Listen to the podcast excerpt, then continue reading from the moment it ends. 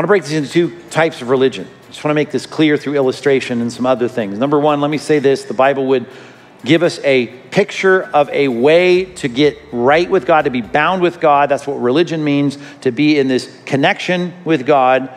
And the Bible would say there's a kind of religion that we need to understand is humanly constructed. Specifically, there are people speculating about God and the afterlife. It is, as I often say, in terms of a choice that I hope that you do not choose about the Bible, that the Bible is man's best thoughts about God. Well, I'm saying, well, that's not the case. It's God's, God's mind on paper. Well, man's best thoughts about God, what you have, if you have that as a true statement about a religious system, is you have a humanly constructed religion. They're sitting down and musing on and thinking about and speculating on and guessing about what God is, what the afterlife is, what heaven should be, as I just said about Hinduism and Buddhism as well. The Bible says there's lots of those options out there. As Colossians 2:23 says, they might have the appearance of wisdom and they promote really what is nothing other than, it's a good phrase, self-made religion. It's a kind of self-made way for me to get connected with God. And they do it through things that make them seem to be so wise, like asceticism, severity of the body. But there's really no value in stopping the indulgence of the flesh, which is a real concern in Colossians that he ramps up into chapter 3. But the point is real conversion, really solving the problem of sin, not just in terms of my judicial standing with God, but my practice. All of that is not helped by a man made, self made religion. That's a self made religion, and that people are giving their best thoughts and speculations about God. And it looks really impressive. You go to some foreign country, you see the monks walking around in their saffron robes, and you say, Well, that's really devout. Look at what they do, and they're praying all the time and lighting candles, and it seems very religious. And some that deny themselves, and they fast, and they do all these things. You think, Well, that seems like a, a really noble thing, and they seem very sincere about it. But the Bible would say it falls into the category if it's not the kind of religion we're about to look at, into a humanly constructed religion that's a lot of human speculation about God in the afterlife. Sadly, and, and I don't, I mean, you just need to keep this in view. How we c- communicate this, I think, needs to be judicially done in your conversations. But you need to know it going into your conversations about the exclusivity of Christianity with non Christians. And that is that these religious systems, all the way back to the very beginning, the Bible would say, are aided by God's spiritual enemies. God has an entire class of beings that were split, uh, not quite in half, of people that have rebelled. I say people because they have intellect, emotion, and will, though they're not encased or enmeshed in human, tactile, objective, corporeal physicality. These angelic beings, they are now working, the Bible would tell us, to pull people away from the answer that God is giving us to their ultimate problem of sin. Matter of fact, they were part of the temptation. They weren't just part of it, they were the source of the temptation in the garden. But they are constantly out there, according to the Bible, all the way back to Leviticus, in giving us uh, a sense that they're at work to promote this kind of humanly constructed religion.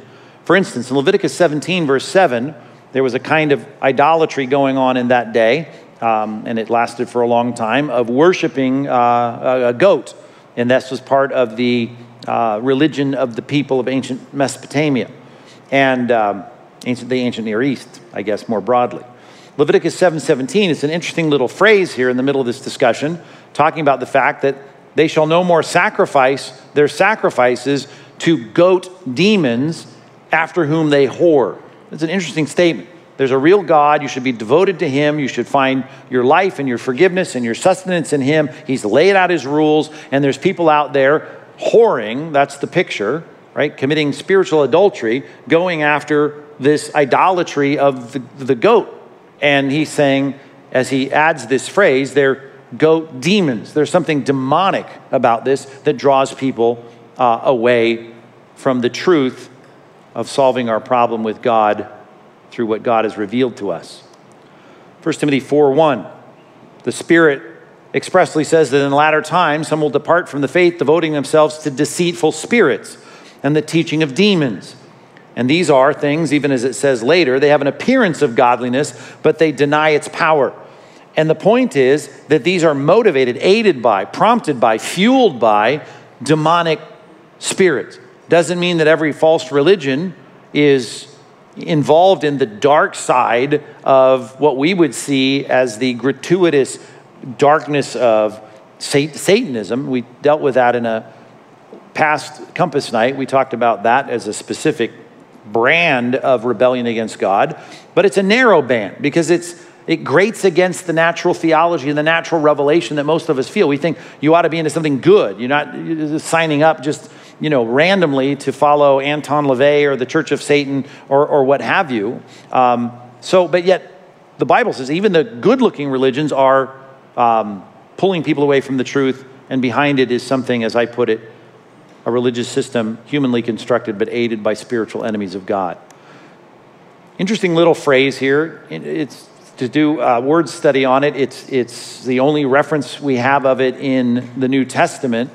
So it's only once in the New Testament, but it's a word here that's translated in most English translations bewitched.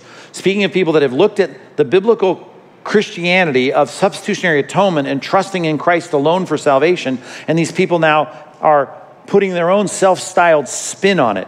Uh, the Bible calls that iniquity. They take the truth and they twist it and they say, well, we're going to do it this way, right? As, as Peter said later, it's like taking the truths of what Paul wrote and they twist it to their own destruction. And he uses this word, who has bewitched you? Who has cast a spell, an evil spell on you to believe this? Well, these are human beings teaching it. They talk about God, they talk about Christ, they talk about salvation, they talk about heaven, they talk about all these things that Paul is preaching. But he says, well, there's something spiritually dark about this. I guess the passage you may have thought of first is 2 Corinthians 4 4. Oh, maybe it's not, I don't know. But when you speak of evangelism in 2 Corinthians 4, the goal is to see people's eyes recognize the glory of God in Christ and we want to give them that solution, as he's going to say in the next chapter, chapter 5, that is going to reconcile them to God. We want to plead with them to reconcile to God. Well, the problem with the people we're sharing with, it says that the God of this world has, there's an active verb here, blinded the minds of unbelievers to keep them from seeing the light of the gospel of the glory of Christ, who is the image of God. So they reject Christ. And the text here says that there is a spiritual element to it. God of this world, small g, we're talking about Satan, the devil, taking people's minds and preventing them, working actively to prevent them. Well, it's not that he's making them non religious. Most people are intuitively religious, and they are by nature religious beings. And there's lots of options for you, lots of religions out there. But if they are not the biblical religion, if they're not the God's revealed religion, well, then they're self constructed, but they're not constructed simply by men sitting around and women figuring out what they think about God. These are aided by, the Bible would say, spiritual enemies. So, again, this is an aspect of what we're dealing with in our own minds when we have people saying, well, what about Buddhism, Islam? What about the Sikhs? What about these other religious systems? I mean, we've got to realize that the options on the shelf when you look at potato chips, you'd say, well, that's no big deal. Pick whatever one you want. But if you're looking at canisters to, to go diving with, to breathe in, th- those become insidious options if there's only one that works. And the more you have, the more options you have with great paint and good fonts and you know calligraphy on the side of it. It becomes now uh, a spiritual battle. And you need to know that going in.